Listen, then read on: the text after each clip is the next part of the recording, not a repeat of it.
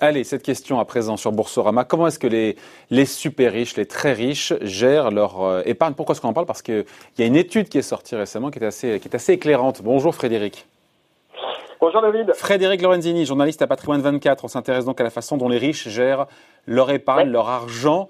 Euh, bah, il n'y a qu'à vous, vous poser la question.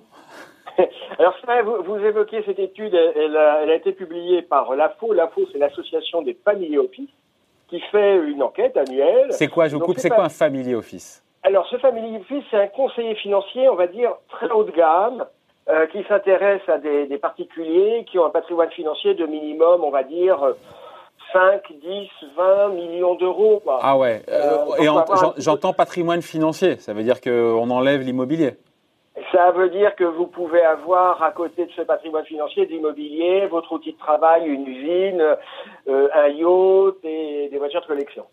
Bon. Donc voilà, c'est ça un family office. Et, et, souvent un family office, ça gère l'ensemble des problématiques patrimoniales d'une famille, euh, aussi bien les questions de placement financier, de succession, de parcours scolaire des enfants. C'est une prestation, c'est vraiment une prestation euh, très très globale. Bon, ok. Et donc, qu'est-ce qu'on alors qu'est-ce qu'on apprend? Quel est l'intérêt de cette étude justement? Alors, qui, sort quoi? Tous les euh, ans C'est tous les ans la faux? Alors tous les ans, euh, cette association de familles office fait une étude. Et là, l'intérêt, c'est que bah, ça nous montre un peu où les, les, les ultra riches investissent. Et, et on voit qu'effectivement, ceux qui ont les moyens de sortir des sentiers battus, ben euh, investissent de façon assez astucieuse. D'abord, ils évitent les mauvaises idées. Les mauvaises idées, c'est les terres rares. On voit régulièrement des publicités pour investir dans les terres rares. C'est rarement une bonne idée. Les devises, parce que c'est très, c'est très compliqué d'investir sur les devises, même pour les professionnels. Donc, quand vous êtes un, particulier, ou puis, euh, ce qu'ils font, ils évitent les, les mauvais fonds. Alors, qu'est-ce que c'est qu'un mauvais fonds? C'est c'est souvent un fonds qui est un petit peu indiciel, euh, et puis qui vous charge des frais en plus. Je vous donnais un exemple. La, Banque Postale, il y a LBPAM, Indice France, qui récemment a été euh, nommé LBPAM ISR euh, Action Focus France. Bon, bah, qu'est-ce que c'est que ce fonds? C'est un fonds qui fait le CAC 40, moins les frais. Donc voilà, typiquement, ce genre de produit, faut l'éviter, faut pas perdre de temps euh, avec, ce, avec ce genre de produit. Alors les super riches, comment est-ce qu'ils investissent leurs sous? Alors ils aiment bien euh, le non coté, ce qu'on appelle le, en anglais le private equity. Ils aiment bien le non coté. Donc ce qui n'est pas coté en euh, bourse. ce qui n'est pas coté en bourse, voilà. Euh, en action ou en, action, en obligation? Donc c'est quoi concrètement Surtout, surtout, ça va être de l'action. Hein. Le non coté, ça va être de l'action. Ils aiment bien l'immobilier, et puis ils aiment bien aussi euh, les actifs tangibles. les actifs tangibles, c'est quoi? Ça va être de la forêt, ça va être des terres agricoles, ça peut être du vin. Donc euh, des, des, choses qui ne sont pas des titres de propriété, mais qui requièrent euh, de la place. Euh, c'est ça les actifs tangibles. Le non coté, on s'arrête quelques instants là-dessus, Frédéric. Ça fait pas doublon, souvent avec ces, ces riches qui ont eu des usines, des entreprises. Ça doublonne pas un petit peu, non? Ou, Au contraire, c'est parce qu'il y a une appétence, parce qu'ils connaissent un peu le. Alors, votre question, c'est est-ce que le non coté, c'est pas tout simplement l'outil de travail? Alors, pas que. en moyenne, dans les, dans les portefeuilles des clients des family office en France, le private equity, le non-côté, représente 21% des actifs. Et c'est pas que l'outil de production, parce qu'il y a, sur ces 21% des actifs, il y en a 13% qui sont détenus en direct, et puis 8% qui sont détenus via des fonds. Ah, donc on, parle, on parle de leur propre société, là, pour le coup. Alors ça peut être l'étude ne précise pas ah. sur euh, ces 13% détenus en direct si ce sont leur propre société ou si ce sont des participations ah. dans des sociétés. Ah bah, c'est con parce que c'est intéressant hein, de savoir. Bien sûr, c'est intéressant.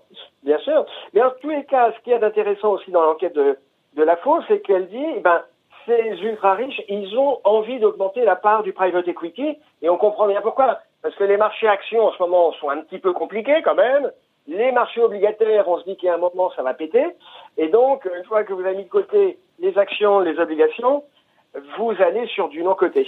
Donc c'est assez logique. Bon, les autres postes d'investissement, c'est quoi sinon? Alors, à hauteur de 18%, euh, c'est de l'immobilier, ça c'est en hausse. Ah, action, action côté, il y en a quand même euh, pour 17% des actifs, et de l'assurance vie à hauteur de 13% des actifs. On a évoqué les, les actifs tangibles, 7%, et là-dessus, les actifs tangibles, ces, clients d'office, euh, Family Office, sont très chauds pour augmenter la part des, des actifs tangibles. Et puis après, le reste, bah, le reste c'est un petit peu marginal. Les obligations, c'est à hauteur de 3%. Voilà. Les obligations, ça ne les fait pas rêver. Et puis l'art, l'art, c'est à peine 1% du patrimoine. C'est fou, je ne pensais pas que les obligations seraient à un niveau pour le coup aussi, euh, aussi faiblement euh, pondéré, avec un niveau si faible dans, les portefeuilles.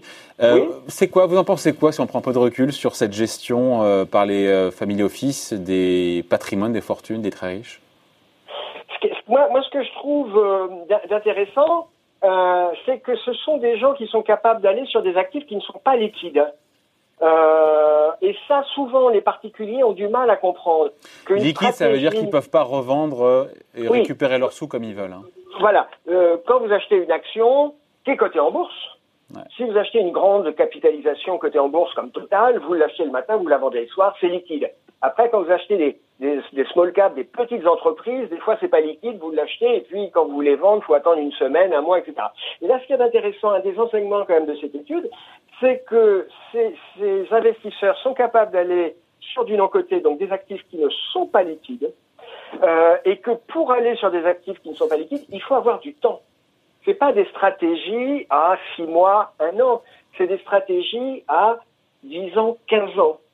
Euh, et puis, autre chose qu'on peut dire quand même à, vos auditeurs, c'est que si on s'intéresse au, au non-côté, il ne faut pas toujours regarder le non-côté à travers il y a eu la grande mode des produits de défiscalisation de type FCPI ou FIP, euh, sur lesquels on pouvait parfois rester croché, euh, scotché, pardon. Euh, on peut faire du non-côté. On pouvait être crocheté et scotché en même temps. Hein. voilà, mais on peut faire du non-côté en investissant dans l'entreprise d'un ami, d'une relation. Euh, et ces titres qu'on investit dans du non-côté, on peut les loger dans son PEA. Et là, ça devient intéressant. Alors, on sait, le PEA, c'est plafonné, mais euh, ce non-côté, vous pouvez le faire vous en direct si autour de vous, vous avez des amis qui sont entrepreneurs, qui lancent une affaire, qui font une augmentation de capital. Et ces titres, euh, vous allez les garder, c'est pas un coup que vous allez faire sur six mois, vous allez les garder 5 ans, 10 ans, 15 ans, et eh ben vous allez les loger, s'il y a encore de la place, dans votre PEA. Bon. Euh, l'immobilier, on en parlait sur, l'immobilier Oui, alors l'immobilier, bah, l'immobilier, c'est le placement fétiche des Français avec l'assurance vie. Et souvent, les Français confondent deux choses sur l'immobilier, c'est la valeur d'usage et la valeur marchande. Souvent, les gens vous disent, ah, non, mais la pierre, ça aura toujours de la valeur. Sous-entendu, il y a une matérialité, la pierre, elle va pas fondre. Et, et en fait, si elle peut fondre, euh, je ne sais pas si vous, ah, vous allez me parler des années 90, du seul moment effectivement on a une baisse d'immobilier en France. Entre 90 et 94, entre 90 et 94. Mais personne n'était né à cette époque-là, Frédéric. Eh ben moi aussi, David. Sors de ce corps. Non mais sur 5 ans, l'immobilier a perdu 40% en Ile-de-France. Donc c'est vrai que l'immobilier, ça a une valeur d'usage parce que vous pouvez l'occuper, vous pouvez le louer, vous pouvez l'habiter, mais la valeur marchande, elle, c'est comme les actions ça peut euh, beaucoup fluctuer. Et euh, le conseil qu'on peut donner quand même aux auditeurs, méfiez-vous de l'immobilier. En France, on aime l'assurance vie, on aime l'immobilier, on a tendance à se gorger, se gaver d'immobilier. Et en ce moment, on commence à entendre de plus en plus d'observateurs qui se posent des questions sur euh, est-ce qu'on va pas avoir un problème sur l'immobilier parce qu'on anticipe un ralentissement, voire une crise économique? Ouais, mais les taux restent bas, les taux d'intérêt restent bas. Mais monsieur, moi je veux bien que les taux d'intérêt restent bas, mais il y a un moment, le marché devient non solvable. C'est-à-dire que même si ça coûte pas cher d'emprunter, si le chômage augmente, quand le chômage augmente, souvent, euh, vous obtenez pas de crédit, votre banque, vous n'avez pas envie de vous lancer dans cette aventure. Euh, donc, il n'est pas impossible qu'on ait un petit coup de, de grisou sur l'immobilier. Alors, même, alors même que c'est euh, un placement fétiche avec l'assurance vie des Français. Les, les Français aiment beaucoup l'immobilier, ça les rassure. Ouais, avant de se quitter, juste, on parlait de l'immobilier, c'est un, actif qu'on dit tangible. Vous en pensez quoi sur la, cette catégorie d'actifs tangibles au-delà de l'immobilier? Alors, oui, on les actifs réels. réels. Qu'est-ce qu'on entend par actifs réels alors, les actifs réels, c'est quelque chose qui n'est pas un bout de papier, qui n'est pas une action. Euh, ça va être une, une autoroute.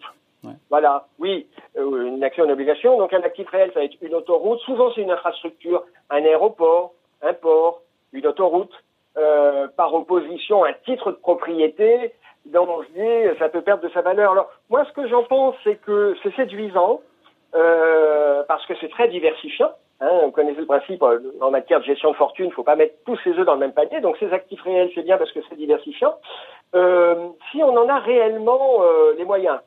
C'est-à-dire que si vous avez cinq, seulement 5 ou 10 000 euros à placer dans de la forêt ou des terres agricoles, c'est bien, hein, attention, c'est bien, mais je pense que pour avoir des vraies stratégies euh, et des, des, vraies stratégies de moyen long terme, il faut des montants plus importants que quelques, que quelques milliers d'euros à placer euh, sur des terres agricoles euh, ou des forêts.